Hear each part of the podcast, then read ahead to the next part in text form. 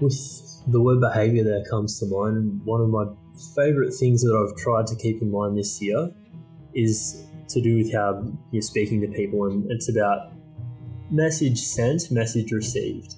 You have to keep in mind when speaking to students that what you say, it's not what you say that matters, it's how it's received. What is it going to be taken as at the other end?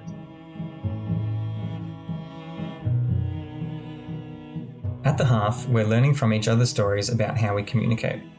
What we can do better, how we can encourage authenticity, and how our relationships are affected by the various influences in our lives.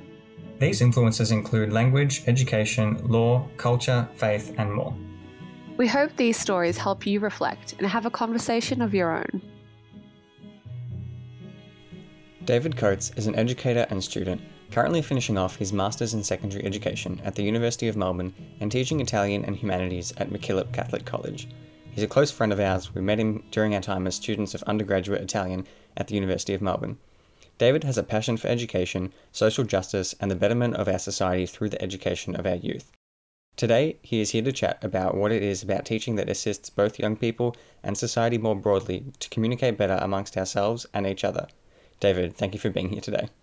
To start off, could you tell us a bit about your own experiences with teachers when you were in high school and primary school and the way that they communicated with yourself and, and with your peers? I was curious if those experiences informed your decision to be a teacher and the teaching style that you employ now. So, my experience uh, in education has been really quite positive from primary school to even secondary school as well. I feel like I've had a, a range of really good teachers, uh, different in style, but all good in their own ways. I'd say there are some certain teachers that I might channel, uh, even subconsciously, when I'm teaching myself now, and especially across my two different subject areas as well, in humanities and Italian, they're quite different uh, in the way I go about things. But no, overall, it's been a positive experience, my education. That's good. Um, I apologize in advance because this might be a bit of a long winded question. Um, and I suppose to use an example from my own high school days, I remember when we sort of had a young teacher who would be the age that we are all at now, so around 23, 24 years old. I remember being in VCE, so year 11, year 12, so 17, 18 years old, and seeing these teachers and thinking that they were so cool and relatable and close to our age, but seeing as we are now at the age that those teachers were uh, yeah. when I was um in high school, I kind of look to I suppose teenagers nowadays and think, oh wow, they're so um I think their subculture and um, youth culture is so different to what I know, and um, even though the age gap isn't really that big, that um they're, still I still feel quite a bit removed. distance, yeah. Yeah, so I, I, I suppose I was wondering if you felt that your experiences in teaching gave you that same sense, and if that was the case, do you think it's a good thing to be considered so relatable to your students? That's a really interesting question. the way I would put it is, um, I, I entirely get what you mean. It's it's almost like a bit of a Venn diagram because there is certainly a generational crossover. We're in a mm. space between their age and our age where there's some parts of subculture where we might uh, be the same on, but yeah. just for a, a, really topical thing for youth that uh, they're into memes. so there are memes yeah, that people of our age, let's say, you know, 22 to 26 or something like that, um, can relate to, but they're in an entirely different world mm. in that mm. way. Um, a practical example for me would be that Harry Potter was mm. a really popular subculture probably mm. when I was my student's age. Whereas now, if I refer to Harry Potter uh, subculture, to uh, explain concepts or or use um, analogies in teaching. It doesn't always come off that well. A lot of kids haven't seen that, haven't seen the movies, or haven't read the books. It's so bizarre. It, is so exactly, and in that it's way, only a matter of a couple of years, but yeah. it's really, I suppose, moved from their their consciousness mm-hmm. of yeah.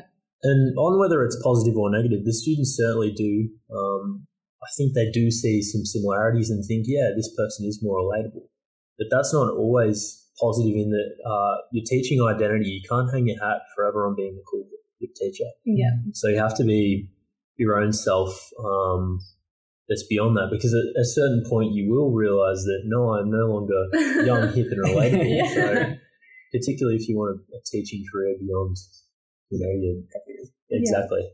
Yeah. So Yeah. do you find that that's something that you brought up when you when you began teaching? Because you started last year, right? So you went in with your teaching identity kind of firm and set in one way, but aware that you'd be relatable.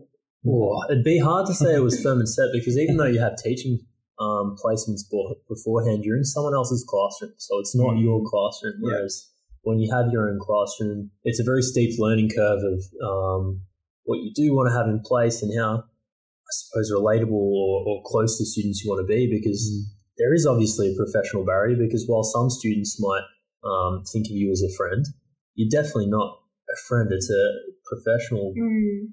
teacher student relationship. You want to be relatable enough that students are comfortable in your classroom, but um, it doesn't necessarily involve being a friend per se. Yeah. Yeah. No, something you have to be quite conscious of as a young Yeah. teacher too. I suppose on that note, I went to um an all girls school, so especially a young male teacher at, Oh, in that age bracket. I, I suppose as a teacher, you, you do have to be especially conscious of um that those barriers and that power dynamic and that relationship because when you are a young girl at that age, it, it can be very, very sort of easy to fall into that trap of they're so relatable that they Mm. could, you know, be a friend or whatever else that would be quite inappropriate. So um, I Mm. think it's yeah very um, yeah important to keep that in mind. Mm. Mm. And even yeah, with my own experience, like went to an all boys school. I remember when I was in year eight, and we had this uh, a young girl who's a young girl. she was like thirteen or something. Um, our age, right? She's probably 22, Mm. 23. Um, yeah, they came to teach us, and I remember such a hard time that, that we would give her. And I felt bad at the time, and now thinking if I was in that situation, now I would feel. Not only would I feel bad that that um that my kids have made me cry or something like that, but I would feel that weight of responsibility. Now I Mm. think I understand that sense of responsibility. Yeah, Um, Yeah, you both touched on it pretty well there. yeah, between the student and uh, adult experience. It's interesting because everyone in society's had an experiences uh, as a student, so they all think they know a little bit about schools. It's Mm. yeah, it's interesting to see the differences between what you had as a student and then uh, what it becomes when you're an educator in a school. I suppose to um expand on that a little bit more as well. I guess I just wanted to get your thoughts on, I guess, the perceived expansion of the role of the teacher in the sense that there is a bit more of an expectation these days on pastoral care and you know being approachable um, and being able to talk to students about um, issues that aren't necessarily academic. So being you know if if a student is coming like, is having a hard time or facing issues um, w- where they are facing hardship, that Hmm. um, a teacher's al- also expected to take on those, I suppose, sort of responsibilities as well. yeah. Whereas that may not necessarily have been expected of the teacher 20, 30, 40 years ago. So I suppose, um, do you feel like that's something that's come about organically, or do you think that that really is an inherent part of being an educator? I think in a way it is an inherent part of being an educator because really, uh, I like to say that absolutely no learning, zero learning will occur in a classroom if you don't have a rapport with your students. Um, and part of that rapport is being open in that way. But in another way, the, the pastoral care side of things uh, has come about as a result of this expanded role as the of the educator and even of schools in taking care of lots of society's problems. How do we deal with things like uh, educating teens around the responsible use of drugs and alcohol in schools? How do we talk about sex education in Mm. schools? How do we talk about relationship education in schools? So, in a way, it necessarily falls back on teachers to take up part of that role and act as, uh, suppose, mentors at times Mm. in dealing with some things. Do you even have a, a designated role as, as a mentor in your school? There are there are roles to do, and particularly with um, students with uh, learning difficulties, they have case managers in that way. And then there's also in most schools now, in fact, in the vast majority of schools, there'd be a, a fair sized um, counselling team too. Obviously, experiences in non government and government schools will differ there. Being in a non government school, we are reasonably well resourced in that sense. And the um, it's a Catholic school too, so they do have put a big emphasis on pastoral care. Um, so in that way, yeah, schools do take a bigger role now than just teaching and learning. Yeah, thinking maybe about sometimes maybe jumping off from that about how we have this role as educators about being more than just teaching something that's academic. I mean, being a kind of a role model. It reminds me a little bit of maybe what we were like before teaching became a part of industrialized society when maybe some of these things came to families, it fell to families to be able to teach people these things. And now there's more and more and more of an expectation that teachers fill some of these roles. Yeah. Well, maybe, maybe a question to you, Maria, about Mm.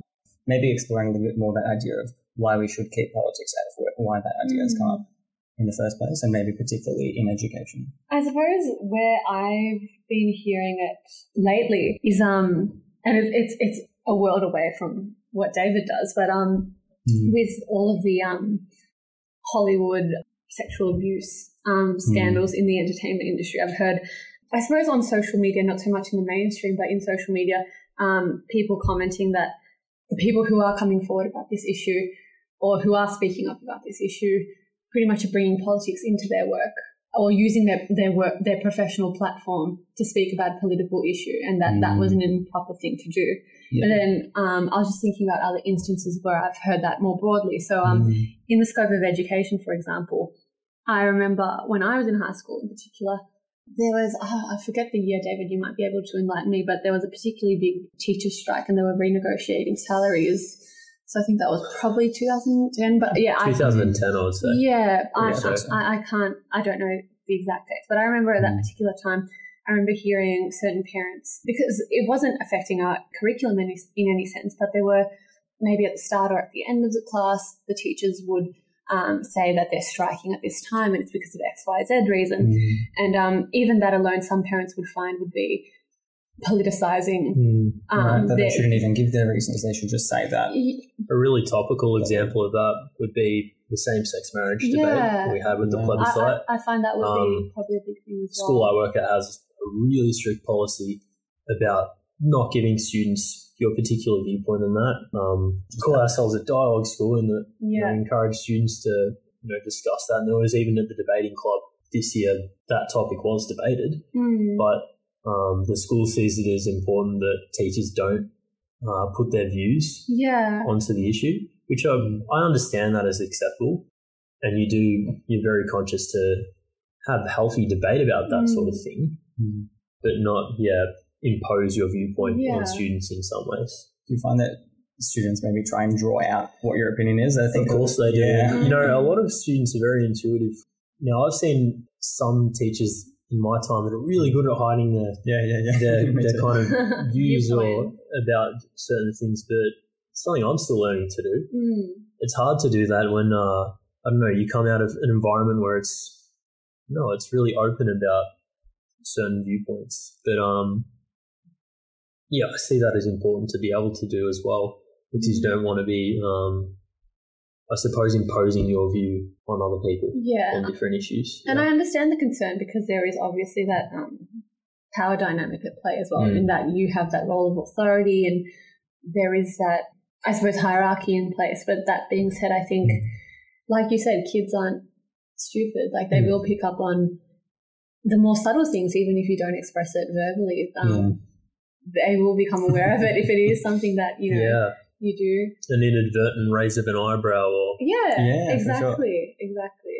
Yeah, people say that it maybe is too difficult. Then maybe it's almost like you're being a robot if you're trying to keep everything out, out and not not communicate anything. It's almost kind of unnatural. So Yeah. I wonder if there is yeah some kind of middle ground in which Hmm.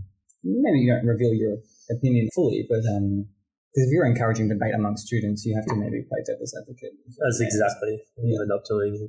Yeah, precisely. So yeah, you obviously find yourself maybe saying things or or asking things that you mightn't agree with. That's one thing that I did as a humanities teacher Mm. this year. Um, just when there was time left at the end of classes, if we you know achieved what we wanted to, I'd you know open up different issues for debate and ask questions because I think it's important that kids think about the Mm. society they live in critically. They can't just take things at face value how it's presented to them. They need to learn not what to think, but how to think. To use a Yeah. terrible cliche. No, but that, that's sure. that's a fantastic thing to do because, at least from my experience, when I was in school, I think, especially towards my later years of high school, that it seemed as if the teachers dedicated their time in class solely to preparing us for this arbitrary exam rather than looking Mm. at the world that we'll live in in a broader context after we leave school. For the most part, it seemed solely focused on here's this exam that you'll be doing in 9, 10, 12 months' time. Mm. Here are these arbitrary rules that you'll need to follow to make sure you do quote unquote well in the Mhm. exam.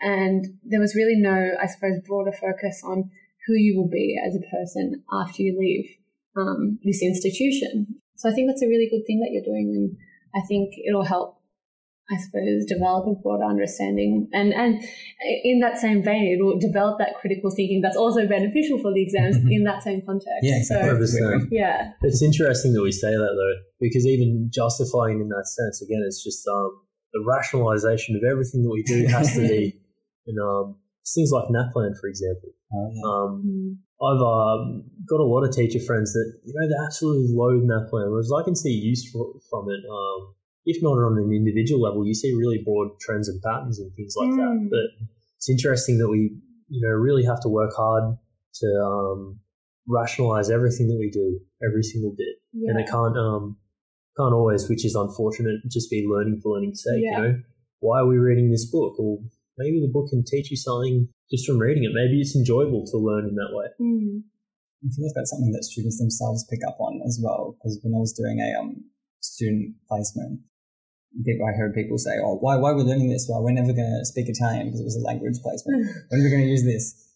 And then it's hard because you have to come up with a reason, not only a reason that you might think is valid, but one that you think is relatable. And you might have to come up with more than one because one may not be good enough. Yeah. And there's so many different students as well. How do you cater for Yeah. convincing everyone of It can that? certainly be tough. I find that as a languages teacher, yeah, a lot of students that, that don't relate to studying a language, you know, perhaps no one in their family speaks the language, or even if their grandparents do. We've got this funny monolingual mindset in Australia where Mm. um, we're content with English as, I suppose, the predominant language and it above all, all else. And, it, and it's quite interesting as well because even myself, I remember I did advanced maths in VCE, and even though I didn't enjoy it, I just did it because I thought it would be challenging. But as I progressed through the year, I progressively enjoyed it less and less. And I remember there was a particular um, topic we were doing on vectors, so um, how curves, how to measure curves, and um, certain um, I suppose lines. Don't quote me because, I, as you could tell, I did not get a good understanding of it. been, it's been a But, couple um, of years, right? I remember um, asking my teacher at the time, quite sort of sassy attitude, how is this relevant to like anything that's applicable in general life? And then I remember her just sort of looking at me in disbelief. And um, funnily enough, I saw her last year, and it was just after I, after I'd taken um, a law subject called evidence. And in that Mm. topic, we were actually looking at blood spatter analysis, where they actually Oh, analyze a how curve. blood blood spatters and how looking at blood spatters you can kind of get the traje- trajectory and what sort of um, blows were Wow. struck to the struck to the person um, by using this, this sort of maths. Hmm. And so uh, when I ran into this teacher again last year, I told her all about that. She's like, "See, it was all relevant." So um, I think have, adopting that sort of attitude that it, it, even though it may not be, I suppose, ostensibly useful Hmm. in that moment, or even you know in the long run, you just don't know where things yeah, are going to be relevant. And really, at the end of the day, the more you learn, the more enriched you're going to be. That's very cliche as well. I, I apologize. Yeah, I think learning for learning's sake really is a good thing to be, yeah, doing. Absolutely. Mhm. I was thinking maybe about if you have any kind of tips about, and maybe for prospective teachers, about how you might get through to students, how you might relate to students, either if you're teaching something content based, academic, or even, let's say, something comes up that prompts an issue or of behavior, how you try and get through to them.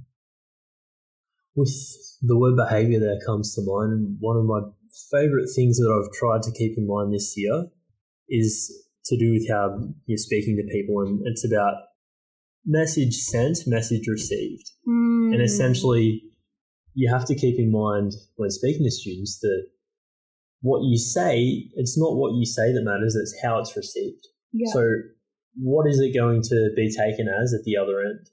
For example, two friends are sitting next to each other and you're saying, you two can't sit together. Mm. What's that coming? Across. Yeah, exactly at the other end because the, those two students are getting, I'm not trusted, or yeah. you know, he doesn't trust us, blah blah blah. Whereas maybe something wiser to say would be, look, I think you two might learn better if you're just sitting apart. You tend to chat a fair bit, Mm. so Yeah. It's like asking a kid sometimes, why did you do that? Sometimes students don't know why they did things. Their, their brains are growing, and it can be a really stupid question to ask. Exactly. I don't. It's just like trying to take things in their head and think, well, that's happened. We just have to deal with whatever it was. And yeah, It remind me. Um, I was just thinking of this time when um, someone used like yeah, some, like a derogatory term to describe women in a class, and they had no idea that that that was that was a thing. I just thought that, that was a normal thing that you can Mm. say. And so then it turned out that the kernel of that class, like the most important thing that my teacher and the students took from that class, was saying that that's not okay to say that. You know? and they're just yeah, but, but so why not? You know. those can be interesting lessons. Yeah, absolutely. You're teaching something about, I don't know, the present tense in Italian and end up discussing what what is and is not okay to say. And it's it's interesting the approach that um both of you just raised right then because um I suppose what we really need to be aware of, especially in um, the context of education, is even you know when a student might come out and say Mm. what seems to be quite a horrible term or something that really we wouldn't like to deem would be acceptable Mm. um, it's often because they just don't know any Mm. better. And I suppose a knee jerk reaction can often tend to be, you know, A, we get emotional, then B, you know, you, you, just straight out get aggressive towards them and say, you know, you're wrong, you know, essentially that you're a horrible person.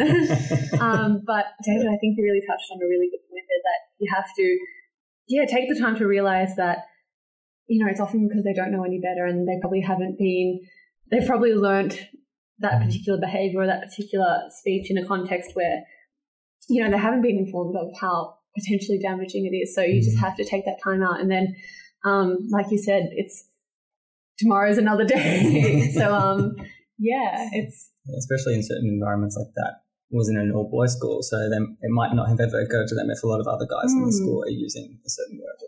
yeah. Yeah, you just see everyone else using it, so you never question it. Mm, Hmm. mm.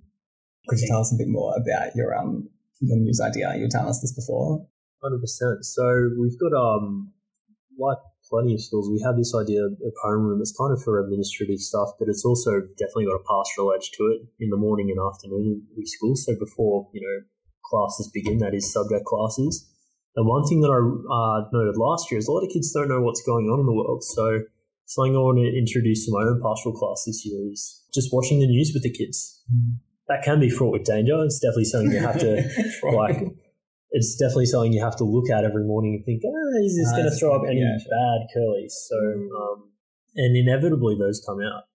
But I, I just think it would be a really positive thing so that kids are a little more conscious of what's going on around them and not just within their own, um, their own bubbles. You know, we've got a tendency as people to have echo chambers around us. You know, we Mm. surround ourselves with similar people, similar ideas, and that's, you know, reflected in our, our real worlds and our digital worlds too. So challenging that and talking about things, I think that's a positive thing to do. Yeah, because even in the digital world, like with Facebook, for example, people might get their news from Facebook, but it depends on, on what they like and what's what's trending based on the algorithms of what what they Yeah, used to exactly. So And yeah, um, breaking- even if you try and challenge that, like I know I consciously like pages with which I'll absolutely vehemently Oh. disagree, but Facebook's algorithms know me too well, so um, so obviously they're going to give me um, so they don't just give you more of that stuff to, to try and Exactly. people So instead of getting, let's say, um, uh, the Australian newspaper, paper, I might get more from the Age, simply because it knows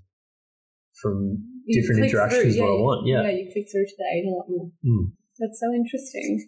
kids probably don't really like new, newspapers. No, they're not as geeky as me. They definitely don't like the New York Times and. No, but the trending section would probably still come up. Hmm. Well, it depends where they access Facebook. I mean, people use their phone so much now as Right. well compared to. I, I'm still old school. I use Facebook on the computer, so I see the little trending section in the top right, and it's like, oh, I find out a little bit about North Korea or Mm. Whatever I think scheme. Facebook is changing its algorithm though to be more based around people than pages. So Mm. it's a lot more friend based. It's meant something like that, which is interesting in itself. Yeah. Was there, do you think, maybe, I'm not sure at what point, when you were in school or maybe throughout uni, that you had a light bulb moment about why you wanted to pursue teaching? I'd say it definitely wasn't. I wouldn't have seen it uh, or foreseen it when I was a student. I always loved learning, and you know, I was passionate about school in the sense that I liked learning and and teaching a sense to other friends. But uh, I didn't go to uni thinking, doing my arts degree, thinking, oh yeah, I'm going to become a teacher. I didn't know yet.